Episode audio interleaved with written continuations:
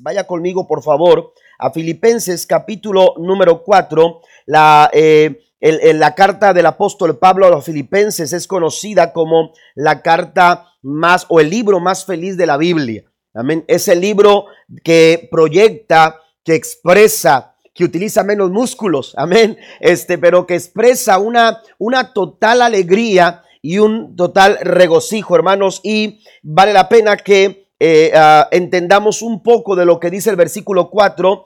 Eh, el versículo 4 de Filipenses 4 dice, estén siempre llenos de alegría en el Señor. Lo repito, alégrense. Amén. Eh, otra, otra versión, la versión Reina Valera dice, regocijaos en el Señor. Otra vez digo, regocijaos. Amén. nosotros necesitamos entender la expresión del apóstol Pablo y seguramente eh, en alguna ocasión nos hemos preguntado cómo podemos mantener nuestra sonrisa, cómo podemos mantener nuestra alegría, cómo podemos mantenernos felices o alegres o gozosos. Amén. La expresión eh, eh, gozo tiene que ver más con, ah, con el estilo de vida cristiano, ¿verdad? Pero ¿cómo podemos mantener este gozo? ¿De qué se está tomando el apóstol Pablo para referirnos en el verso 4? la nueva traducción viviente dice que tenemos que estar alegres siempre. Amén. Siempre debemos estar alegres. ¿Qué acaso Pablo no está considerando las condiciones, las circunstancias y las dificultades a las que como seres humanos nosotros nos enfrentamos? ¿Será posible que podamos mantener gozo eh, eh, eh, cuando las dificultades de la vida están empujando, ¿verdad? Están presionando sobre nuestras vidas. Bueno, el apóstol Pablo nos recomienda la importancia de eh, eh, tener, hermanos, eh, mantener esa alegría y ese gozo a pesar de cualquiera, de cualquier circunstancia. Y quiero, quiero mencionar rápidamente, quiero ir a cuatro argumentos que el apóstol Pablo nos da para que nosotros podamos mantenernos alegres. ¿Cómo puedo yo mantener este gozo a pesar de las dificultades? Bueno, el primer argumento que encontramos, hermanos, en la Biblia es que nuestra relación con el Señor Jesucristo es fuente de gozo. Pablo está diciendo, ustedes pueden estar alegres siempre. Pablo dice, ustedes no tienen por qué estar eh, eh, tristes, eh, angustiados, afligidos, aun cuando están pasando por momentos complicados. ¿Por qué está haciendo, por qué está diciendo esto el apóstol Pablo? Bueno, porque Pablo no está poniendo su mirada en las circunstancias. Pablo no está poniendo su mirada en las, en las situaciones que a él mismo le rodeaban, porque si usted ha leído los antecedentes de la carta del apóstol Pablo a los filipenses, sabrá que esta carta se escribió cuando el apóstol Pablo estaba siendo prisionero. Pablo estaba eh, eh, eh, pasando un tiempo de prisión. Pablo estaba en la cárcel. Amén. No era, no era, no era que Pablo estuviera bien, que las condiciones de Pablo, Pablo no estaba en un spa. Pablo no estaba eh, eh, eh, a la orilla de la playa. Pablo no estaba pasándola bien. Pablo estaba pasando momentos complicados cuando escribía estas palabras. Pero el argumento de Pablo para animarnos a mantener el gozo es que él no está centrando su atención en las circunstancias. Él no está poniendo la atención en, en su tiempo en la cárcel. Él no está poniendo atención a las cadenas pesadas que él tenía que cargar a esas noches. Aleluya complicadas de estar teniendo que dormir con un guardia, porque esto es lo, que sucedía con Pablo. Pablo estaba encadenado eh, eh, junto con un guardia y cada cierto tiempo el guardia se quitaba las cadenas y entonces venía otro y se las ponía. Imagínese tener que estar ahí las 24 horas con una persona encadenada. Sin embargo, a pesar de estas condiciones, a pesar de estas circunstancias, Pablo dice, ustedes tienen que estar alegres siempre. ¿Alguna vez hemos tenido razones para no estar alegres?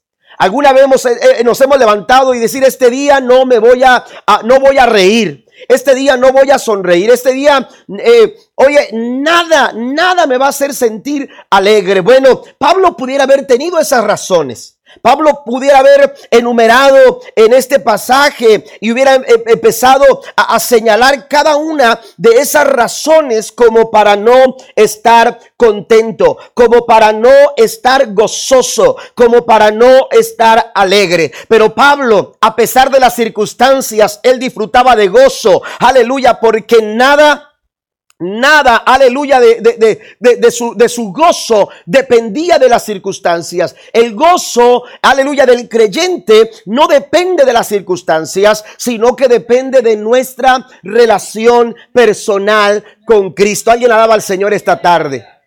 Nosotros al relacionarnos con Jesús, al tener una relación personal con Jesús, podemos desarrollar esta clase de gozo esta clase de alegría. Entre más tú te relacionas con Cristo, mayor gozo tendrás en tu corazón mayor experiencia de gozo tú vas a, eh, eh, a, desarrollar aún a pesar de las dificultades y de las adversidades. Es que la felicidad depende de las circunstancias, según dice el hombre. Y entonces el hombre dice, bueno, es que tengo, tengo lo, que, lo, lo, lo que necesito o tengo más de lo que necesito y eso me hace sentir feliz. ¿Y cómo estás? Muy feliz. Amén. Estoy feliz, todo está pasando bien, las cosas van bien, e, en el trabajo las cosas bien, en la familia las cosas bien. Y eso, eso es feliz y eso nos hace feliz, pero no es la clase de gozo que nos da el Señor. Amén. Dios nos da un gozo que supera las circunstancias. Porque mientras que la felicidad depende de las circunstancias, el gozo depende de nuestra relación personal con Cristo. Bendito el nombre del Señor.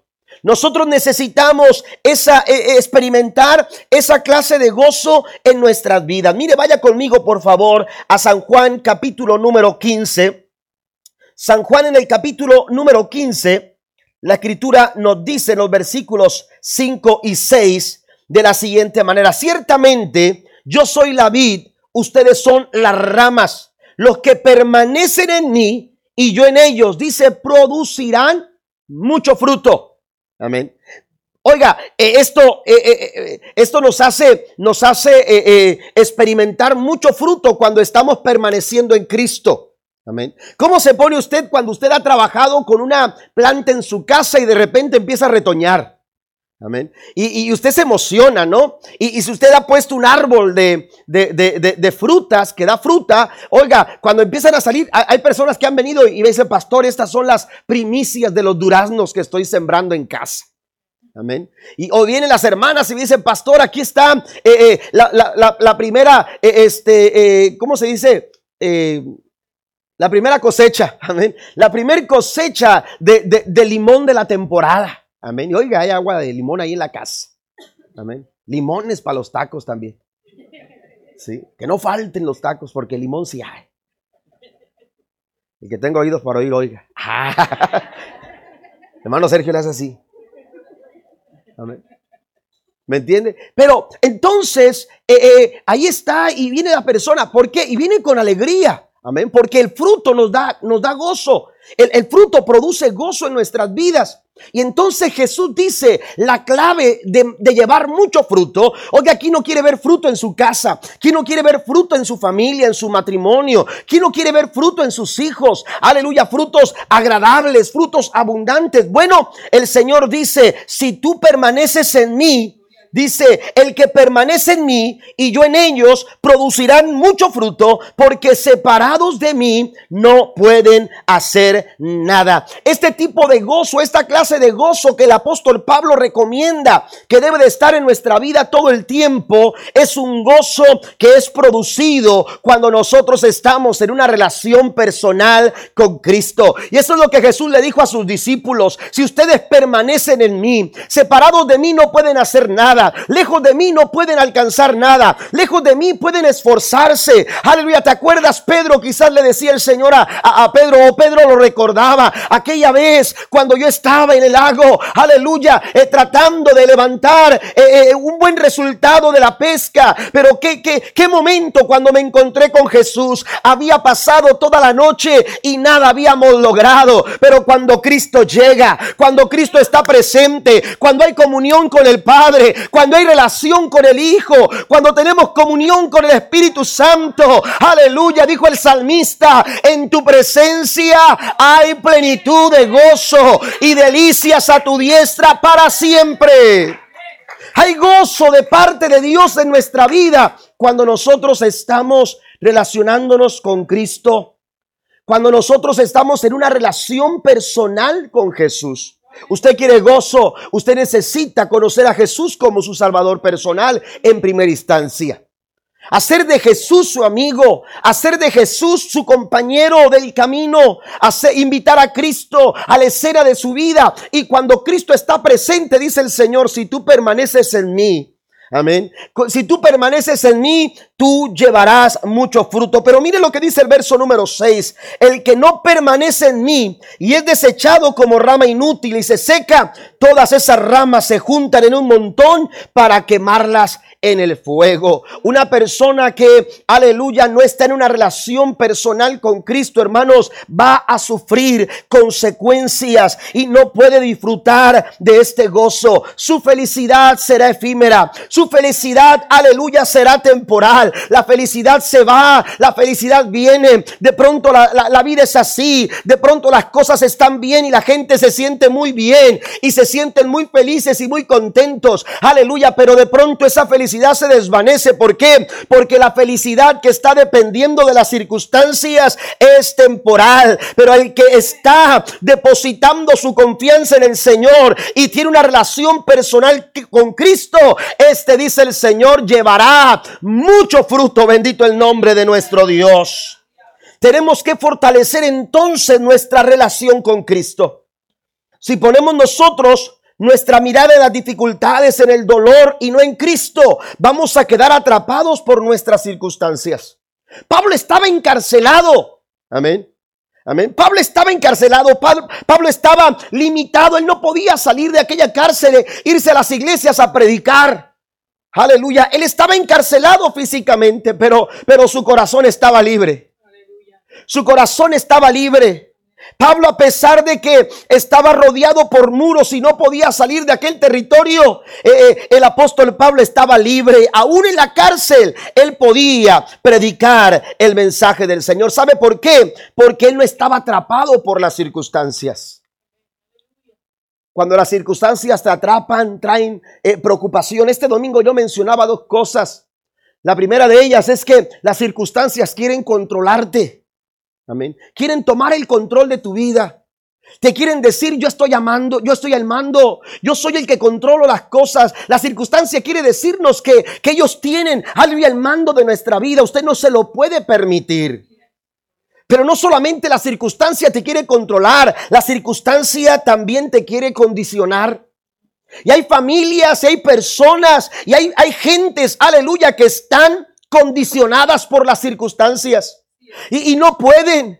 Y, se esfuerzan y no logran. Y tratan, pero, pero es inútil. Y entonces están condicionadas por una enfermedad. Están condicionadas por una prueba. Están condicionadas por una dificultad. Las circunstancias los han controlado. Aleluya, las circunstancias los han condicionado. Pero Pablo, a, Pablo la cárcel no lo condicionó. A Pablo, aleluya, una, unos barrotes, aleluya, unas rejas no lo condicionaron. Dijo el apóstol Pablo, aún prisiones han sido provecho para la extensión del Evangelio del reino de Dios.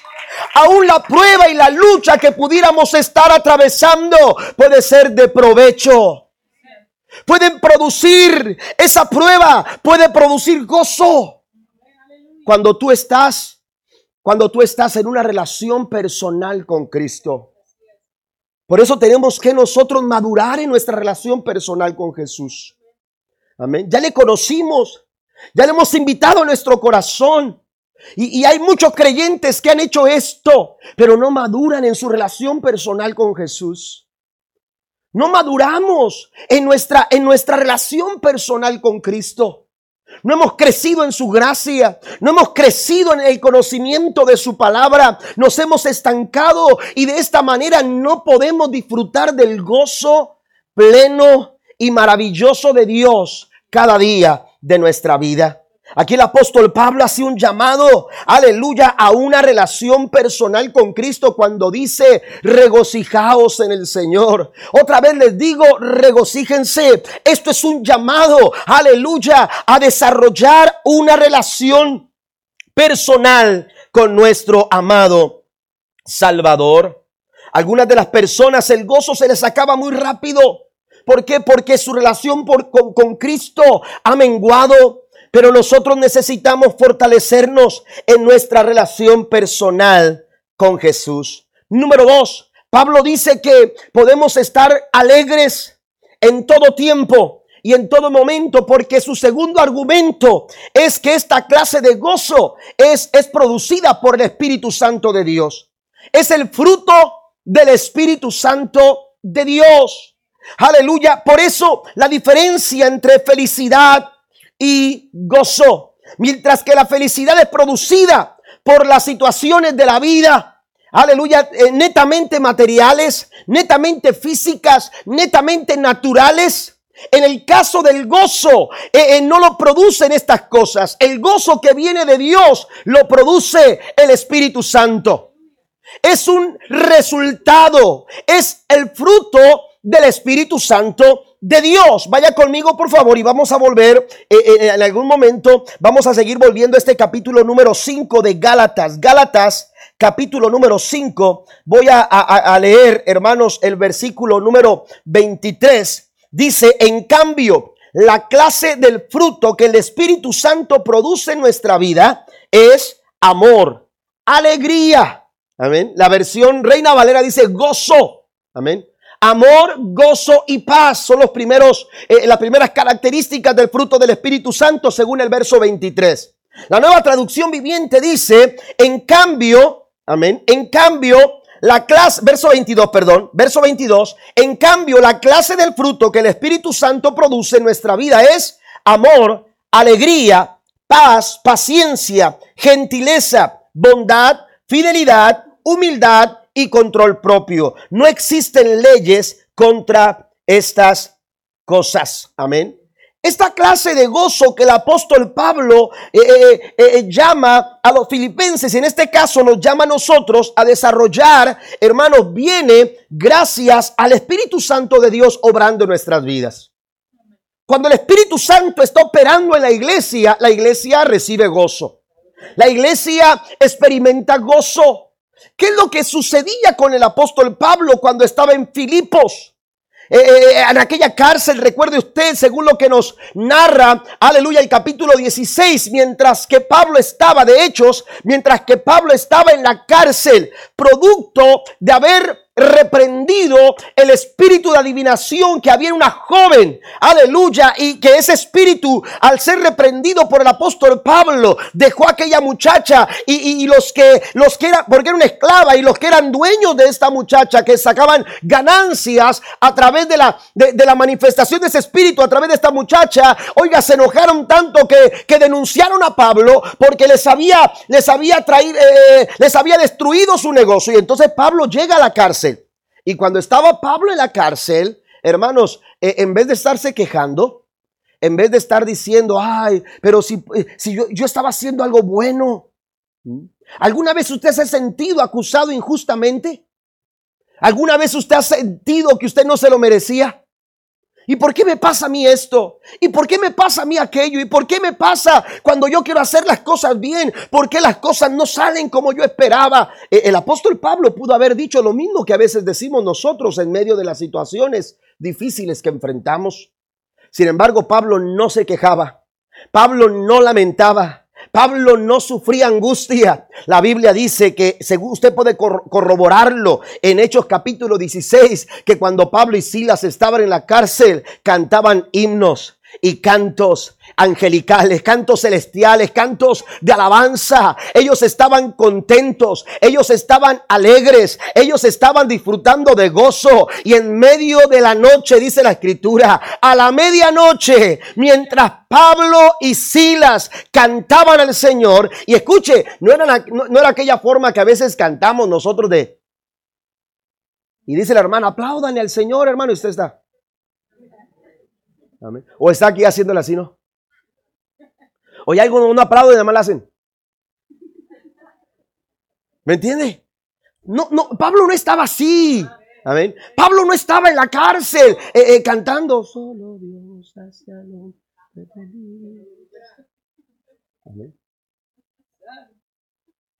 Pablo no estaba, dice la Biblia, y los presos. Así dice, y los presos los oían. Y los presos escuchaban.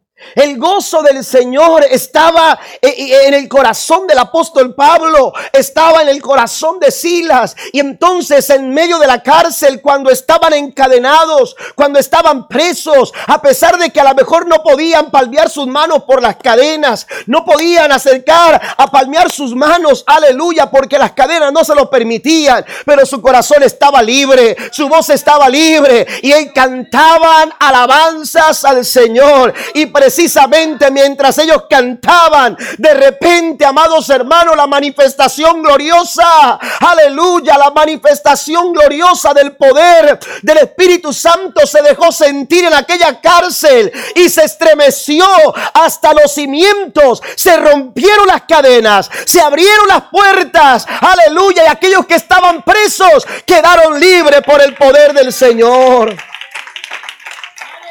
No permitas que las circunstancias controlen tu vida. No permitas que las circunstancias condicionen tu vida. No te dejes llevar por las cosas naturales. El gozo del Señor no lo produce las cosas naturales. El gozo del Señor es fruto del Espíritu Santo de Dios. Cuando el Espíritu Santo de Dios está presente, dice la Biblia que hay libertad. Hay libertad y no importa cuál sea la circunstancia que estemos pasando, podemos estar libres. porque Porque las circunstancias no tienen el poder. Aleluya. Todos esos argumentos que se levantan en contra tuya, todas aquellas acusaciones que se han levantado en contra tuya, no serán suficientes ante el poder sobrenatural del Espíritu Santo de Dios. Aleluya. Y ese poder sobrenatural se manifiesta a través del gozo.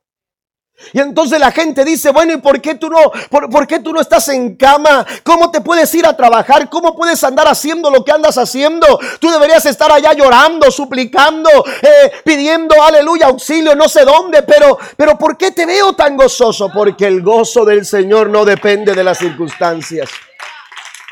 El gozo del Señor es una manifestación del Espíritu en nuestras vidas. Ahora, nosotros necesitamos, aleluya, desarrollar esa clase de gozo. Y el apóstol Pablo nos dice en Romanos 8:26, Romanos capítulo número 8, versículo eh, número 26, dice la escritura, dice el verso número 26, además, note esto, el Espíritu Santo nos ayuda en nuestra debilidad. Pablo, Pablo dice, regocíjense, alégrense todo el tiempo. Pero Pablo está consciente de algo. Pablo está consciente de que, de que nuestra relación personal con Cristo marca la diferencia. Amén. En nuestra vida. Pero también lo hace la presencia del Espíritu Santo de Dios. Y entonces les dice a los romanos, les dice, el Espíritu Santo es quien los puede ayudar en su debilidad. ¿Usted se ha sentido débil en alguna área de su vida? Bueno, busque la ayuda del Espíritu Santo. Hay momentos en que nadie nos entiende, hay momentos en que usted no entiende por qué está pasando por lo que está pasando, pero el Espíritu Santo sí lo sabe.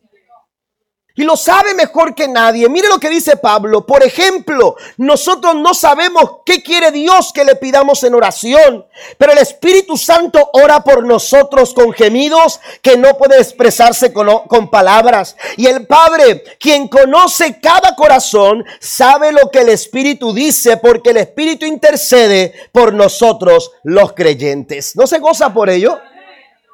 En su debilidad, cuando usted dice ya no puedo, cuando usted dice eh, es imposible, cuando usted de pronto ve las circunstancias y, no hay manera, aleluya, de que usted pueda, pueda salir adelante. Ah, pero dice el apóstol Pablo, aleluya, nosotros humanamente hablando quizás no podemos, pero el Espíritu Santo de Dios es nuestro ayudador.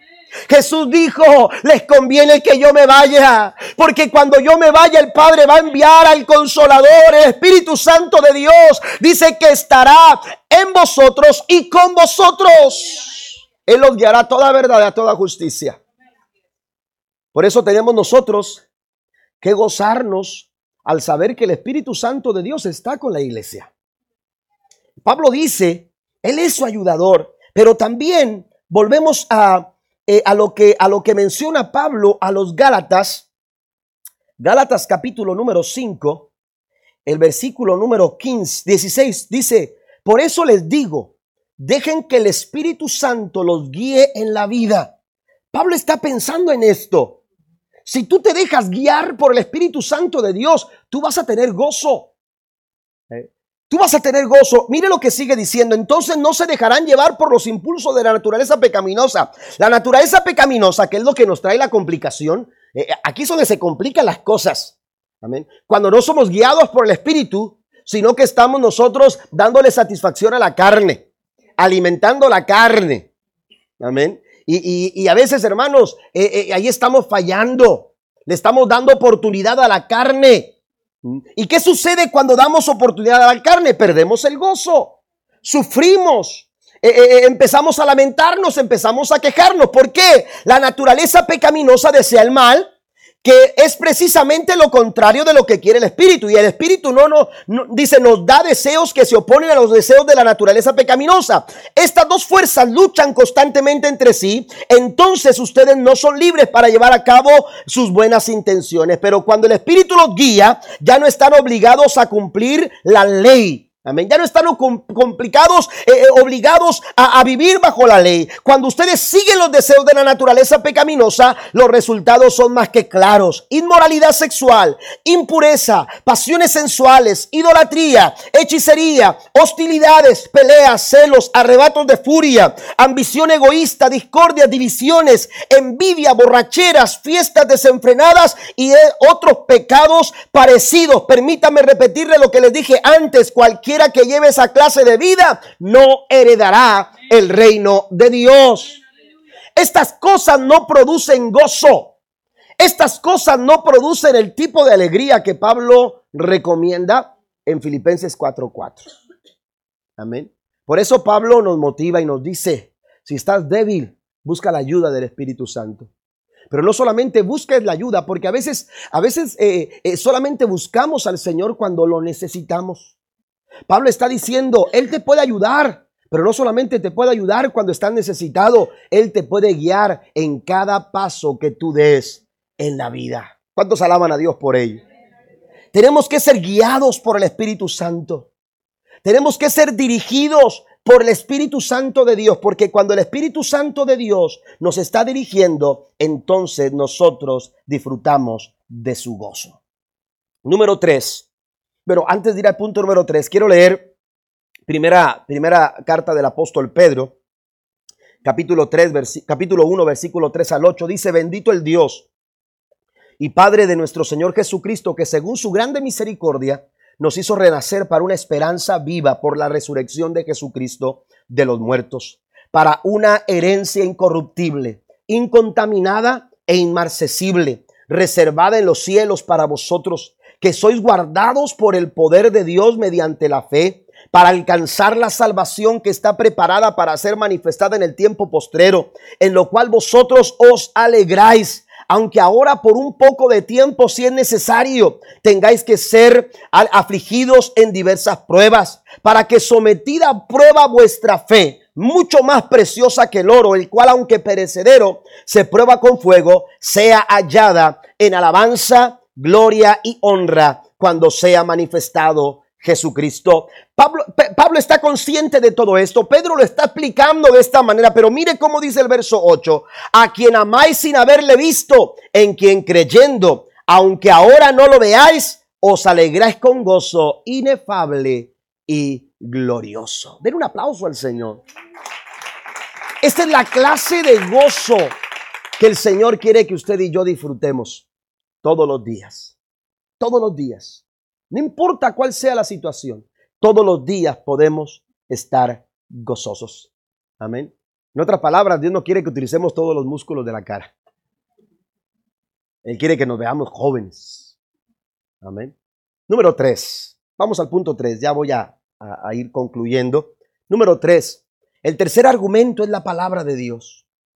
El tercer argumento, hermanos, es la palabra del Señor. El primer argumento es nuestra relación personal con Cristo.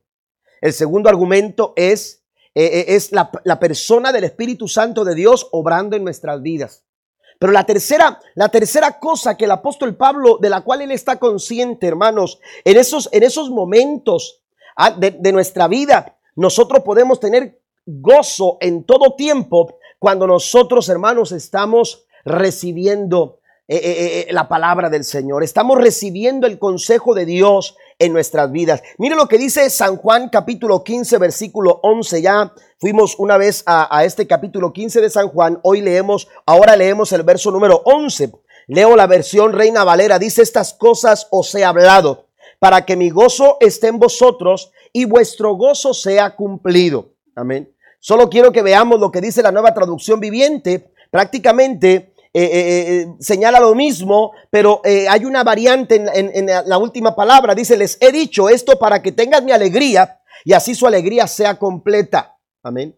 Que, que, vuestro gozo sea cumplido, no se queda a medias. Amén. Que sea completa, dice la nueva traducción viviente. Si no me equivoco, la Biblia de las Américas dice que sea perfecto y que vuestro gozo sea perfecto. Por donde quiera que usted le vea, el gozo del Señor nunca va a estar a medias.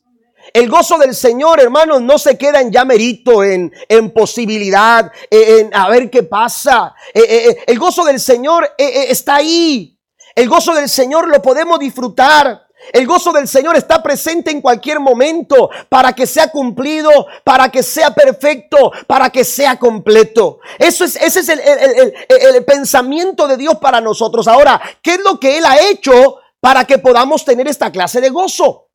Amén. ¿Qué es lo que Él ha hecho? Porque no se trata de lo que tú hagas, se trata de lo que Él haga. Lo que Él hizo ya por nosotros en la cruz del Calvario. Jesús aquí está hablando a sus discípulos y Él les está diciendo que ese gozo completo, que ese gozo perfecto, que ese gozo cumplido en sus vidas, aleluya, se va a desarrollar cuando ellos, cuando ellos escuchan su palabra. Estas cosas les he hablado se está refiriendo a la palabra de Dios. Se está refiriendo al consejo de Dios. La palabra del Señor está ahí, amados hermanos, eh, eh, no para, no, no para, para, el mero conocimiento. No, no, es para que extendamos nuestro conocimiento meramente. Es bueno tener conocimiento, es bueno saber eh, las historias, es bueno conocer los tiempos, es bueno conocer dónde se encuentran ciertos pasajes. ¿qué, ¿Qué dice Pedro? ¿Qué dice Juan? Pero mire, todo lo que encontramos en la Biblia tiene un plan y tiene un propósito. Todo lo que usted encuentra en la palabra del Señor, hermanos, tiene un propósito de parte del Señor. Y ese propósito, dice el Señor, yo les he hablado mi palabra para que vuestro gozo, para que vuestra alegría no esté a medias, para que su gozo no sea un llamerito. Les he hablado esta palabra para que tengan un gozo perfecto para que su gozo sea completo, para que su experiencia de gozo sea total. Esa es la clase de gozo que nos da cuando nosotros abrimos nuestro corazón a la palabra del Señor. Entre más usted abra su corazón a la palabra del Señor, su gozo, su gozo será mayor. Lamentablemente, hermanos, a veces no estamos recibiendo la palabra del Señor.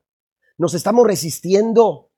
Estamos resistiendo eh, eh, eh, el consejo de la palabra del Señor y, estamos queriendo acomodar las cosas que queremos escuchar. Y, vivimos en una generación, hermanos, donde se, interpretan los textos a veces de acuerdo a, lo, que, a, lo, a lo que se busca, a, lo que se quiere escuchar. Y, está, dice el Señor, estos tiempos van a llegar. El apóstol Pablo le dijo a Timoteo, vendrán tiempos donde, donde la sana doctrina va a ser tergiversada por aquellos hermanos que deshonestamente lo, lo, van a hacer. Pero ¿qué va a pasar? es que esto se va a prestar a los oídos de la gente y, y teniendo comezón de escuchar, van a prestar oídos para escuchar a todos lugares, para escuchar todas las cosas, porque van a estar fascinados, van a buscar sus fascinaciones. Entonces tenemos nosotros que tener cuidado y tenemos que buscar lo que dice la palabra del Señor, a, escuchar lo que Dios dice a través de su palabra, porque la, eh, eh, la evidencia de que estamos recibiendo la palabra es el gozo cumplido. Porque hay muchas personas, hermanos, que, que, que no se sostienen en las pruebas, que no se sostienen en la lucha, que cualquier cosa los desvía del camino que cualquier cosa los lleva por un camino, hermanos, equivocado, cualquier cosa los hace perder el rumbo, eh, eh, cualquier cosa. Eh, hoy vemos cristianos sentimentales, cristianos que, que, se sienten por todo. ¿Por qué? porque, porque resisten la palabra. ¿Me entiende? nos encontramos a cristianos, hermanos, con pocas convicciones, cualquier cosa los lleva, hermanos, a doblar sus convicciones. A veces resistimos la palabra porque, porque no nos gustó cómo predicó eh, tal o cual persona. ¿Mm? Y, entonces dice usted, no, es que eh, eh, no, no, no, predica como, me, como, como, como a mí me gusta que prediquen. ¿Mm? Sí, a, a, mí me gusta que prediquen de esta manera, me gusta que expliquen esto, me gusta que expliquen lo otro. Oiga, si es palabra de Dios, recíbala. Eso yo lo aprendí de mi pastor. Mi pastor siempre, usted me verá con la pluma a veces aquí enfrente. Mi esposa sabe. Si es algo pequeño, yo siempre estoy escribiendo cuando estoy escuchando algo. Porque algo tengo que recibir de Dios. Mi pastor me dijo, anota todo lo que escuches, que, que, que, recibas de parte del Señor. Abre tu corazón a la palabra. Y eso lo aprendí desde muy joven. Y todo el tiempo lo he hecho. Porque la palabra del Señor es para que la recibamos. La palabra de Dios es para nosotros. La palabra del Señor tiene un propósito a cumplir y el Señor dice, estas cosas les he hablado para que vuestro gozo sea cumplido. No resista la palabra, reciba la palabra. Reciba la palabra. Eh, eh, dice el apóstol Pablo que tenemos que escudriñar todas las cosas. ¿Para qué? Para, para retener lo bueno y apartarnos de lo malo. Amén. Pero resistimos la palabra y resistimos lo bueno. Y oiga, y, nos, abrazamos de lo malo. No tengo nada con los cantos nuevos. Irma sabe que me gusta mucho. De repente le digo, mira Irma, quiero que, o le digo a mi esposa, dile a Irma que a ver si en esta canción. Me gusta, me gustan los cantos nuevos. Pero haciendo alusión, un poco mientras yo estudiaba este tema, haciendo alusión eh, a los cantos antiguos, muchos de los cantos nuevos, muy bonitos, muy bonitos cantos y nos inspiran y nos mueven a adorar al Señor, pero muchos de esos cantos son experiencias personales. Son experiencias. Yo cuando, cuando, y, no estoy diciendo que, que, que, que, mi tiempo de niño eran mejores que los de ahora. No, no. Eh, eh, lo que quiero decirles, hermanos, es que había una facilidad para recibir la palabra siendo muy pequeños porque cantábamos la palabra. Cantábamos la palabra. Así que no la aprendíamos porque la estábamos cantando. Porque usted iba a un canto y los cantos, hermanos, este, a lo mejor no teníamos muchos autores o no teníamos muchos compositores como los tenemos ahora. Muy bonitos cantos. Amén. Y no digo que está mal. Pero lo que sí digo, hermanos, es que necesitamos la palabra del Señor. Sea por un canto, o sea por, por, una predicación, o sea por, por medio de, la lectura de la Biblia diaria, o sea que, usted tenga un recordatorio en su teléfono, porque usted tiene una aplicación de la Biblia, eh, y entonces esa, ahora hay aplicaciones que cada día te mandan un devocional. De alguna u otra manera necesitamos recibir la palabra del Señor, y cuando usted recibe la palabra, esa palabra, hermanos, siempre va a traer gozo a su corazón. Den un aplauso al Señor esta noche. Hay que hablar la palabra. Hay que, hay que decir la palabra, hay que recitar la palabra, hay que memorizar la palabra, hay que amar la palabra, abrazar la palabra. La palabra está llena de promesas para usted y para mí. Y esas promesas, hermanos, son para nuestro gozo. Estas cosas les he hablado, dice el Señor, para que mi gozo, eh, eh, para que su gozo sea un gozo perfecto. Amén. Por eso Pablo dice que podemos estar alegres en todo tiempo. Pero hay una cuarta, hay un cuarto argumento. Y ese cuarto argumento, hermanos, se llama esperanza. Ese cuarto argumento se llama esperanza. Y la esperanza es una fuente de gozo. Pasen los músicos, por favor. La esperanza es una fuente de gozo. Voy a leer dos citas aquí. Romanos capítulo 12, versículo 12. Quizás usted se lo sepa de memoria. Dice, gozosos en la esperanza. La esperanza produce gozo. Cuando tú tienes esperanza, tú vas a tener gozo. Tú vas a tener esta clase de gozo. ¿Por qué? ¿Por qué Pablo no se doblaba ante las circunstancias? ¿Por qué Pablo no se doblaba ante las presiones? ¿Por qué Pablo no se doblaba a pesar de, los, de, lo complicado que era su situación en aquella cárcel? ¿Por qué no lo hacía? Porque él tenía esperanza. Porque él siempre tenía esperanza. La nueva traducción viviente dice, alégrense por la esperanza segura que tenemos. No es, hermanos, una, un anhelo eh, eh, vago.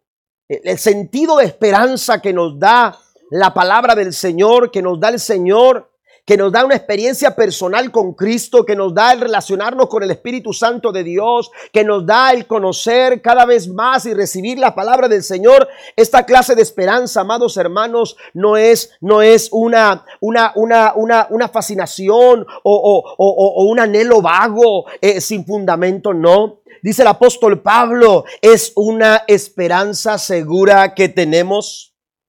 Amén. Aleluya, es una esperanza segura la que tenemos. Usted tiene que definir sobre qué está usted depositando su esperanza.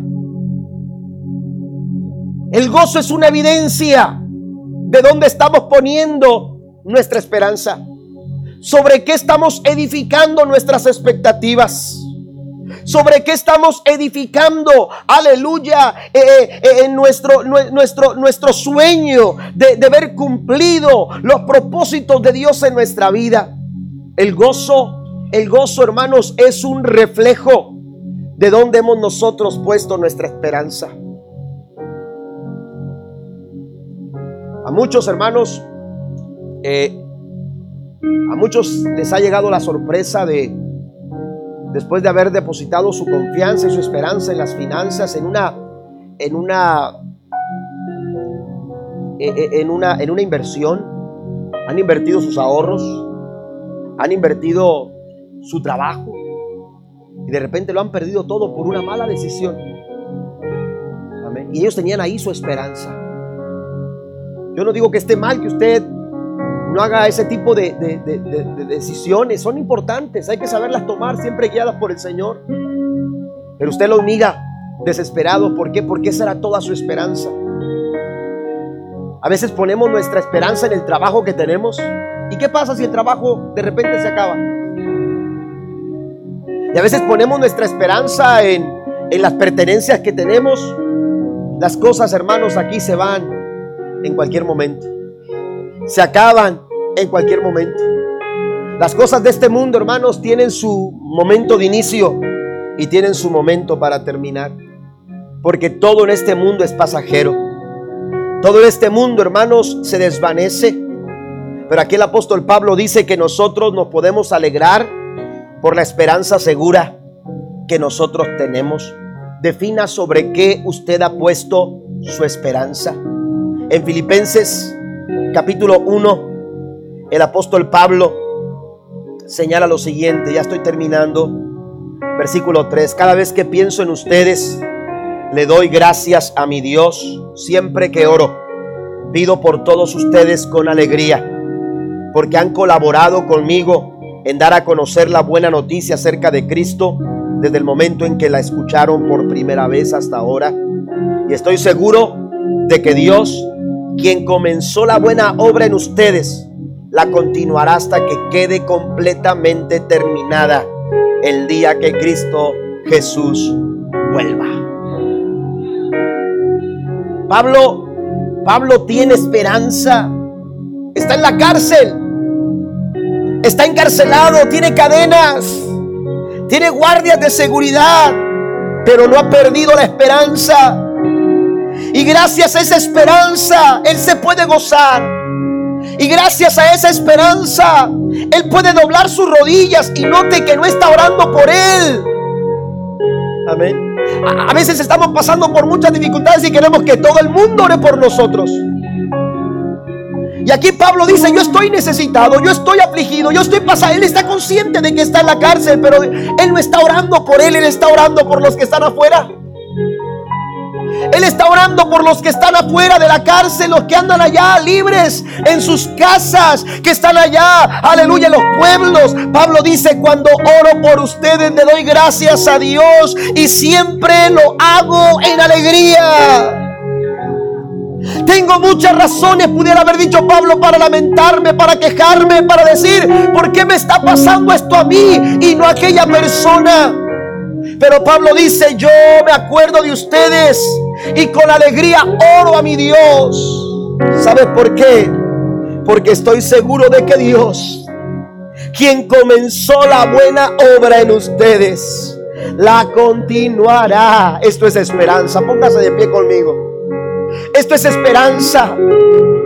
Esto es esperanza. La esperanza del apóstol Pablo no se quedó cuando cerraron las cárceles. Cuando escuchó que el cerrojo que el candado, el, el, sonido del candado, ahí no se quedó su esperanza, la esperanza de Pablo.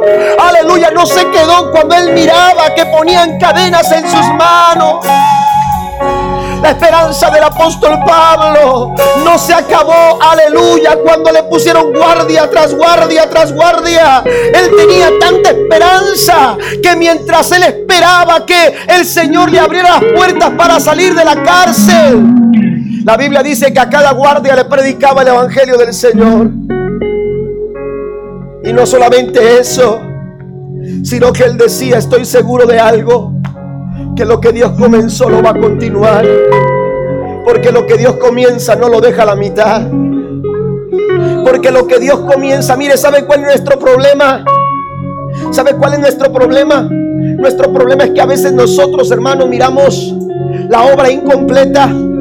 Y la obra incompleta nunca tiene una, una buena apariencia. La obra incompleta a veces no define, aleluya, nada. Y usted ve la obra incompleta y usted dice, ¿qué está pasando? Y usted ve la obra incompleta y usted se angustia. Usted ve la obra incompleta y usted se desespera. Usted ve la obra incompleta y usted se llena de dolor. Y hay quejas y hay lamento. Espere un momento que Dios todavía no termina. Pero algo, algo estoy seguro.